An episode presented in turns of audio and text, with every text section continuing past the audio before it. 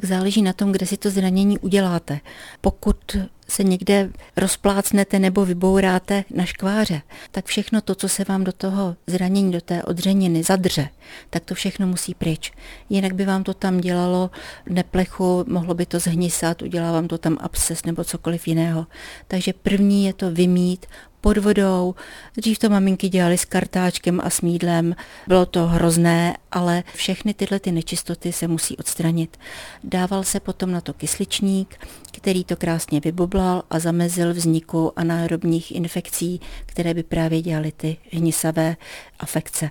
Takže co potom dál? Vydezinfikovat určitě, protože se množí alergie na jod, tak možná ani to jodové pero není nepoužít, ale použít jakoukoliv dezinfekci a potom jaký na to dát obvaz.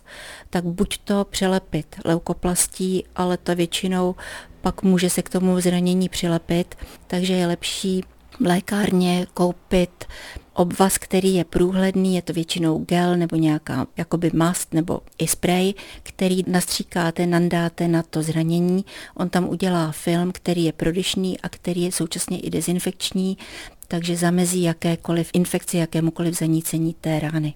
Rány někdy začínají hnisat. Co v těchto případech? V těchto případech to znamená ten hnis odstranit a znovu vydezinfikovat a pokud jste někde daleko od civilizace, musíte se o všechno postarat vy. Pokud jste někde blíže u civilizace a je to velké hnisání, tak navštívit nejbližší zdravotnické zařízení. Další věc je, že samozřejmě někdo má tendence ještě právě, aby ta rána se nepřilepila k obvazu, tak dát pod ten samotný obvaz třeba nějaký krém. Je to vhodné? Je to vhodné v tom případě, že se ten obvaz k tomu nepřilepí. Existují i takzvaný mastný mul, to znamená gáza, která je už přímo v lékárně napuštěna vazelínou nebo nějakou mastotou a ta právě zamezí tomu, aby se ten obvaz dál k té ráně přilepil.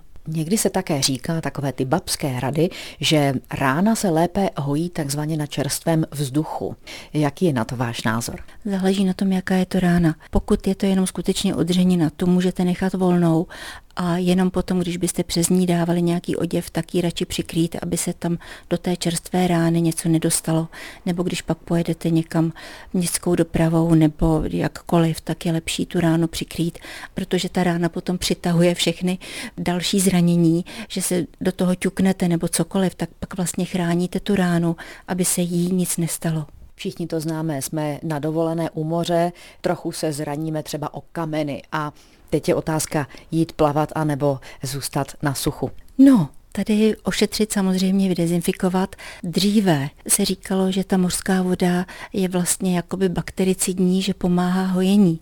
Ovšem v dnešní době, když víte, co všechno se do toho moře vypouští, tak už bych se bála. Takže pak je lepší mít sebou takový ten tekutý obvaz, který přes tu ránu dáte a pak do toho moře směle můžete. Takže v první řadě je opět potřeba nechat ránu vyschnout, aby se udělal kvalitní strup a pak je možné takto na krátkou dobu si jít i zaplavat. Určitě.